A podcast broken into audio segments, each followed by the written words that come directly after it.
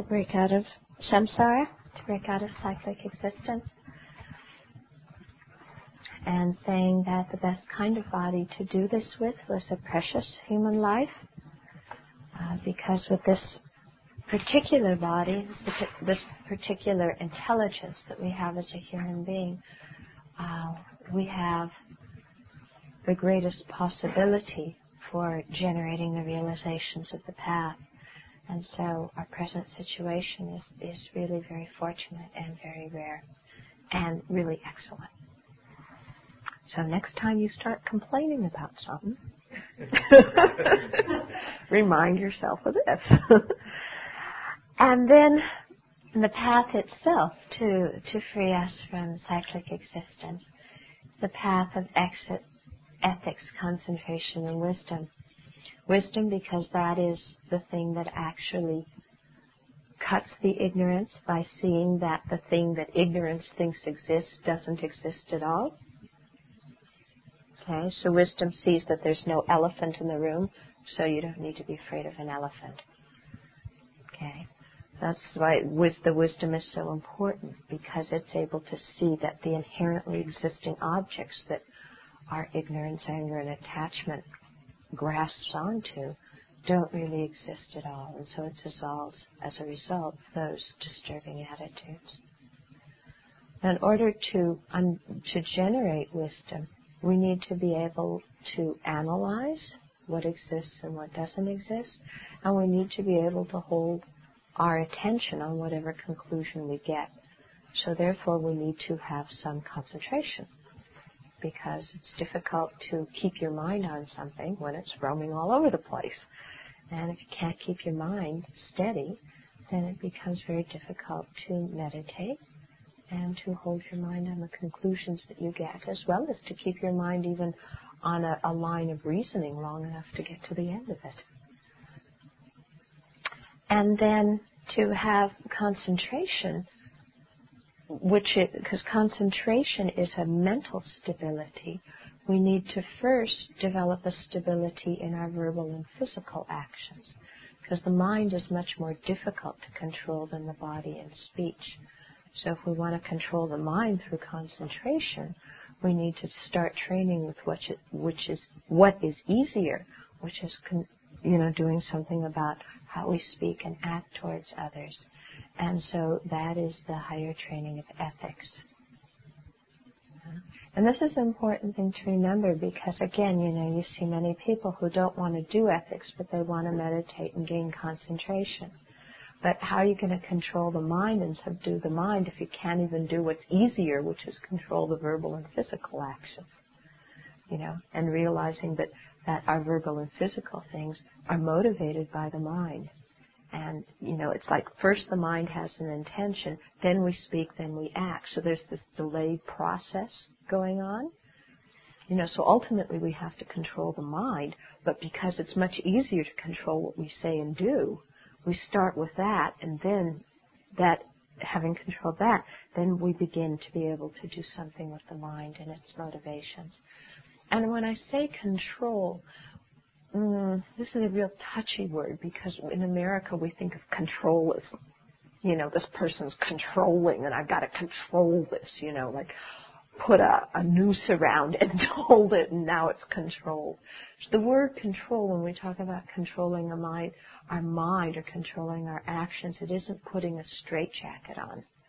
We have to be real clear about this because I say this because a lot of our kind of subtle preconceptions about words, they sneak in and influence um, our understanding even though we're not aware of it.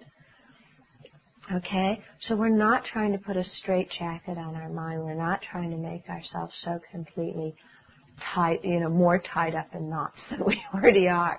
Control means letting go of the things that tie up our knots so our, you know, so that we can kind of be a little bit peaceful. Because our mind's quite tied up in knots already. Okay? But so when I say let go of those knots, it doesn't mean act them out and do whatever you want. But the knots of the jealousy and the pride and things like that, to unravel those and untie those, let them go. Okay? So it, it sometimes maybe rather than control the mind or control the speech and the body, you can say, I don't know, manage. Of course, manage is another loaded English word, you know. So somehow, I mean, you kind of get the feeling of what I'm saying, yeah. Okay. So then we went from there to go into specifically the higher training of ethics, and you know that it meant uh, abandoning the, the ten dis- destructive actions. And uh, specifically, if you can keep the five lay precepts or the vows of a novice or fully ordained uh, monastic, then that's that's really good, you know, for keep for doing the higher training of ethics. And so we began to talk about the advantages of of doing that. And so the first advantage was that we will maintain the Buddhist teachings as a living tradition. So here we discussed how the Buddha at the time he passed away said, you know, after I pass away, look at the pratimoksha, which is, you know, the Vinaya, the, the discipline, um, management, the subduing of the of the monastics as as your teaching. You know, in other words, he was re- really referring to the higher training of ethics as the basic thing to look for uh, as his teaching after he passed away.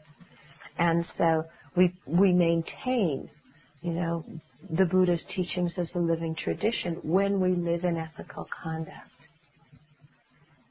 Okay, and then second, we'll have by keeping ethics, we will become a vessel for holding the bodhisattva and the tantric vows. So the the pratimoksha vows, you know, the five lay precepts or the monks and nuns vows, those are specifically to help tame our body and speech. The bodhisattva vows are specifically to help free ourselves from the self um, centeredness. So that's taming the mind. And then the tantric vows are to help free us from dual appearance, which is really subtle taming of the mind. Okay, so it's a progressive thing. And so to really kind of be a, a good vessel, you know, not a leaky one or a punctured one or um, an upside down one, one that can really, you know, hold the bodhisattva vows or hold the tantric vows, then it's real good to have trained in the pratimoksha vows um, beforehand. Okay, because they're much easier to keep than the bodhisattva and the tantric vows. Again, because the pratimoksha vows, like your five precepts, they, um, you know, have to do with, with body and speech. And whereas the bodhisattva vows are really with the mind. Okay? Now again, I'm pointing this out because you'll see many people in America who they don't want to take the five lay precepts, but they sure want bodhisattva and, and especially tantric vows. Uh-huh. You know, let's get let's collect tantric initiations and tantric vows, and you know they they don't really have much understanding of what the vows are all about, or you know they have they have a weakened capacity to to hold them because of not having some training in the things which are easier which are the, like the five precepts. Yeah? So really the, the way to kind of build yourself up so that your practice can kind of grow in an organic way is, you know, start with the five precepts, then, you know, get used to them, then take the bodhisattva vows and get used to them, and then take the tantric vows and get used to them. Then things, you know, kind of build build up and fill you up in, in a nice, comfortable way. Mm-hmm. from uh, the the vows are designed to help us free ourselves from this dual appearance and from discriminating that you know this is contaminated and this is pure. Things like that. Mm-hmm.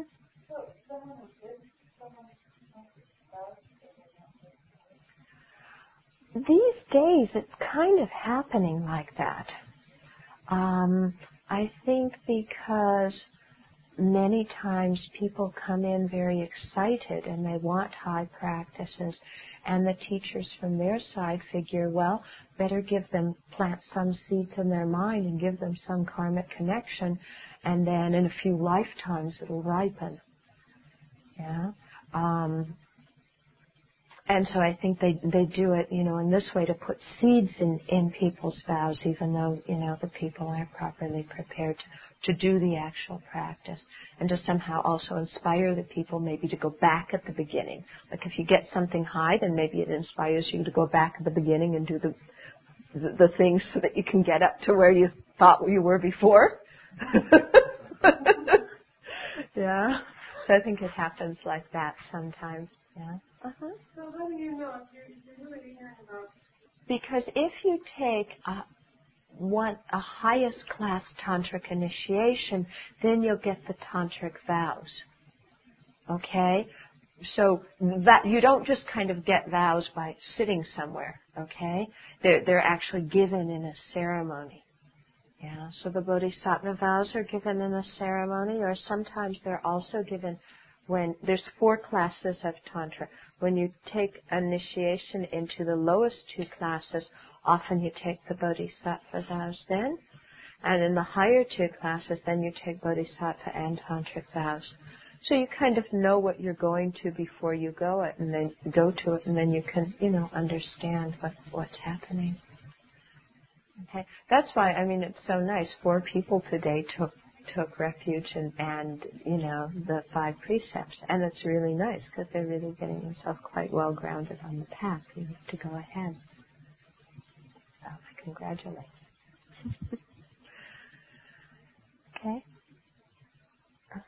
So also I should say, don't be afraid of vows. Yeah, because again, we are importing our Judaic Christian meaning here, aren't we?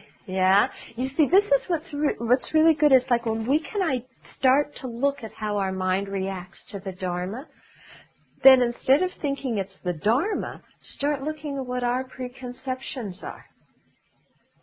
Yeah. How come we get so nervous about vows? What is our understanding of vows? Well, in the Jewish tradition is what 618 is it? Something? You know, mitzvah you know, that you're supposed to keep. And then in Christianity, I mean, the, the, the poverty, chastity, and obedience, and then all the vows and, you know, the things in Christianity. And we've somehow in our culture made, made everything real heavy and that if you don't keep things, you are a sinner, and you know what happens to you if you're a sinner. Yeah? And so we come into Buddhism with this same real tight attitude about fear and guilt and failure and not being good enough. And that that's something we're importing to Buddhism. That's not coming from Buddhism. Okay? So vows are just things to help us. They're guidelines to follow. They're not nobody's saying thou shalt not do this. You know, nobody's imposing it on you. Rather, you're saying, hmm, I want to develop my mind. If I keep doing this, I'm not going to be able to grow in the direction I want to grow in. So I think I better change. Now, you know, what are the, what kinds of ways do I want to change it? And so you look at the vows. Oh yeah, these are the kind of things that I want to develop. Yeah? So that you see the vows as, as a companion on the path, as something that's going to help you and aid you and nurture you and free you. Yeah? And again, we take them because we can't keep them purely. Yeah? If we could keep them purely, we don't need them. Yeah? So it's, you know, I, I just remember when I, just last week when I was in St. Louis, and at this Catholic high school, and, you know, one of the kids said, "What happens if you break a vow?" And you know, I'm not sure what he was, you know, if he's expecting me to say, "Well, you know, hell looks like this," you know, you get you, you get a direct metro ticket down there on the express bus, you know. And in Buddhism, you know, what happens if you break a vow? Well, you use it as a tool to look at your own mind and what's happening with you as a way to understand and improve, and then you do some purification. Yeah? So it's a real different attitudes. We have to real, really be clear here, not import our old, our old attitudes. And then the third advantage of ethics is that we'll becoming a living, will become a living example to inspire others. Who me? I'm going to be an example that inspires others. Inspires them to do what? You know? Eat chocolate? Oh, that's good.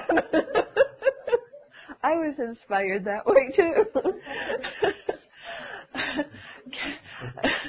and so here, it, it is important to give ourselves credit for the vows that we hold, for the precepts or the guidelines that we live according to, because it does, you know, have an inspiring uh, influence on other people. Yeah, I mean, like I was saying, I, I said before, you know, if the fact that one that you as one person keeps the precept not to kill means that every single living being on this planet doesn't have fear for their life.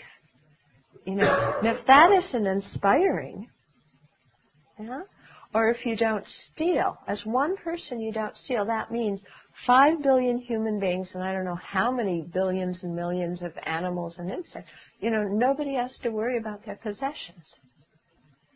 You know, and so the same with lying and unwise sexual behavior and intoxicants. It just, it, you know, just by, by settling our life down, it becomes a safety mechanism for other people to feel safe around us.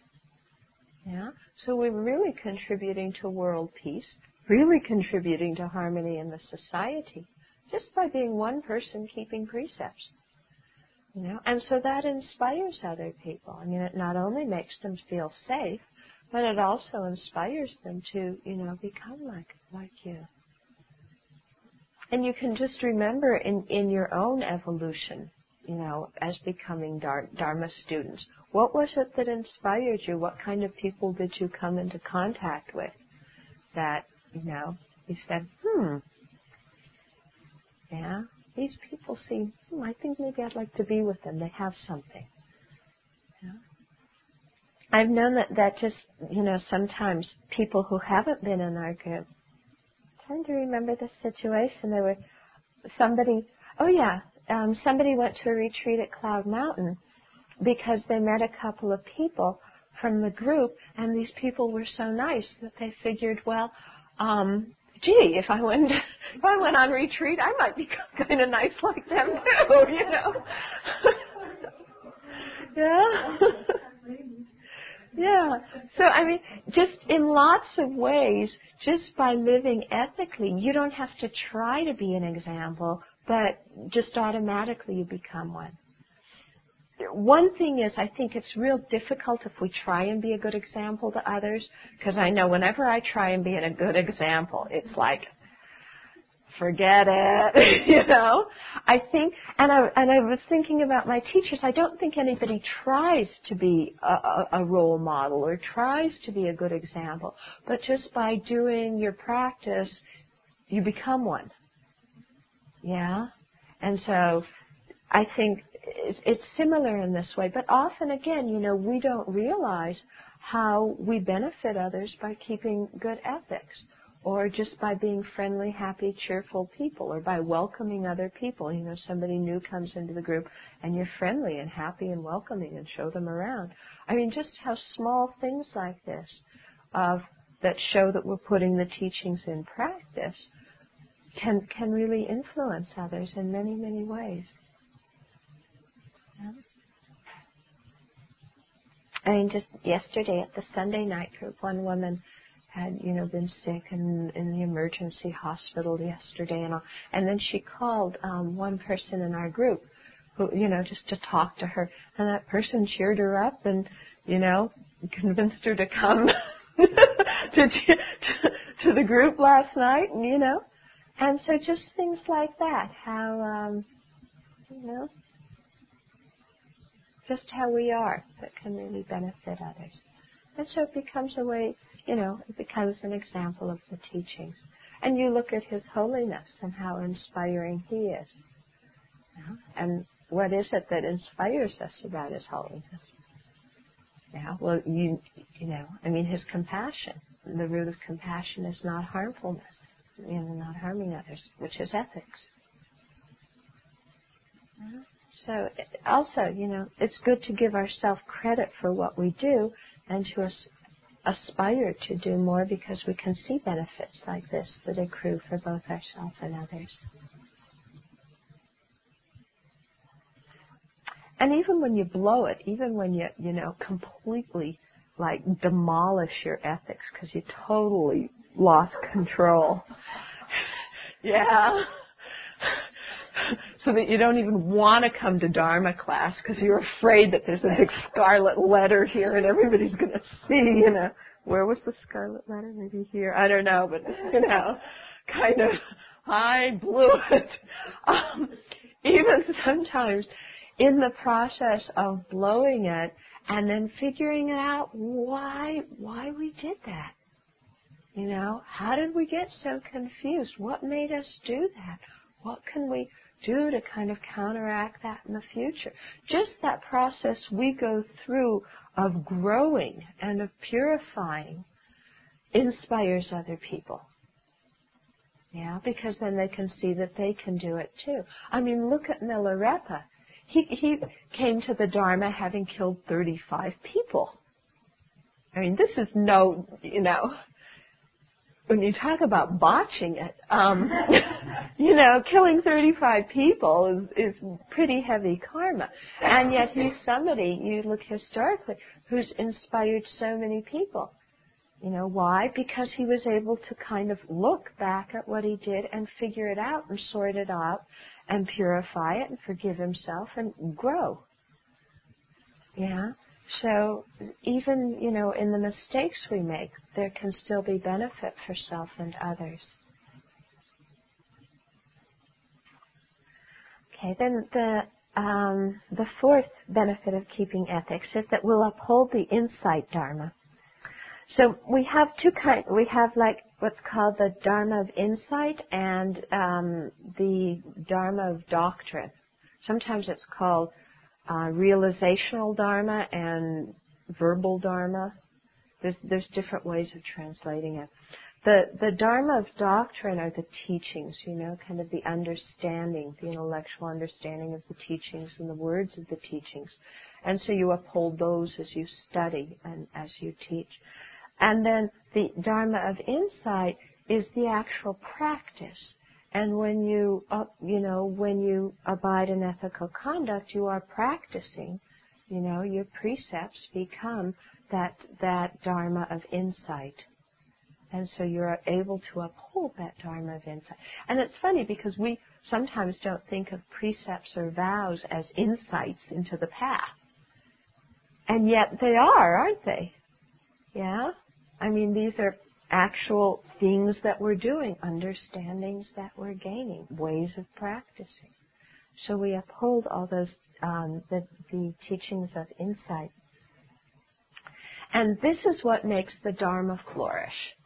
Okay, when the teachings of insight, when the under, you know, when the realizations of the path, the practice of the path, the integration into our, the light, into our lives of the path, when that is alive in, in human beings' consciousness, that's the Dharma flourishing.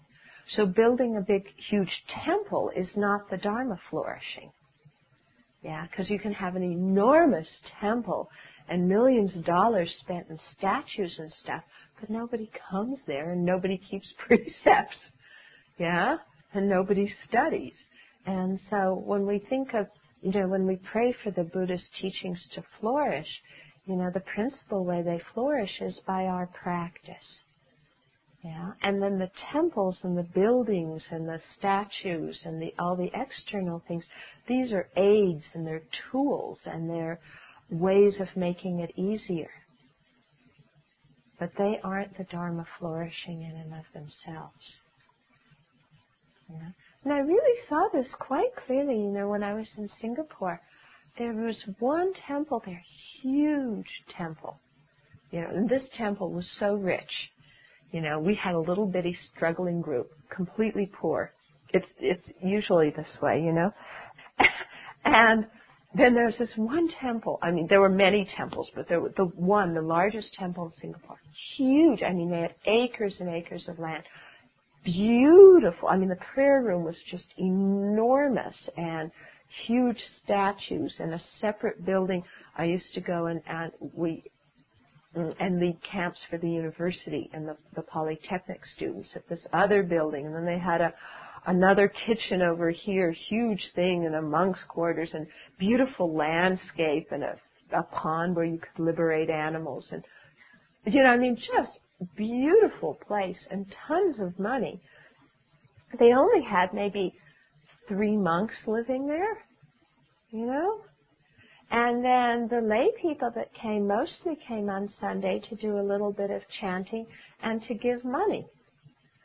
You know? But in terms of like people coming, you know, like what you people are doing, really giving your time and coming for teachings on a regular basis and doing regular practice and going to retreats, very few people doing that. You know? And so that always made me feel really sad. So I used to go in the in the main temple room and think, wow, wouldn't it be incredible, you know, have this holiness here, this whole room packed, and you know, and it, when they did special ceremonies around the Buddha's birthday, lots of people would come, and you know, on Sundays people would come to do a little bit of chanting. But you know, kind of what you people are doing in terms of really learning and understanding and thinking and looking at your own mind and working with the teachings. Um, you know, what you're doing is really making the Dharma flourish. So again, it's important to remember that. It's really something to, you know, to rejoice at. And then the fifth um, thing to um, advantage of keeping higher training in ethics is that it's especially beneficial in this degenerate time. Okay, so times are very degenerate, and so they say because of this that um, the comparison of you know holding one precept now versus holding the entire monastic ordination at the time of Buddha the merit you get now from holding one precept is greater because the times are more degenerate. In other words, at the time of the Buddha, it was real easy to keep precepts. Yeah, I mean, kind of people's minds and the society and the whole atmosphere. It was very easy to practice. And so, you know, kind of you accumulated a lot of merit but the thing is, in the degenerate times when we have so many obstacles, um, both internal and external, when we succeed in keeping even one precept now, it's kind of much more noteworthy and valuable and much more, you know, you, you create much more positive potential than somebody who kept the whole ordination at the time of the Buddha. It's really surprising, isn't it? So it's you know it's it's real important to remember that, and that also to remember that that you know keeping even one precept is creates more positive potential, more merit than making offering to all of the Buddhas for eons. Yeah, and this might seem like rather shocking. Well, you know how how come keeping one precept is more valuable than, you know, making huge elaborate offerings to all the Buddhas for eons because it's much more difficult to keep precepts. And because when you keep precepts, you're really taming your mind. Yeah? You're really taming, you're really working um, with your mind, you're really putting things into practice. So it has a very strong influence on your mind stream.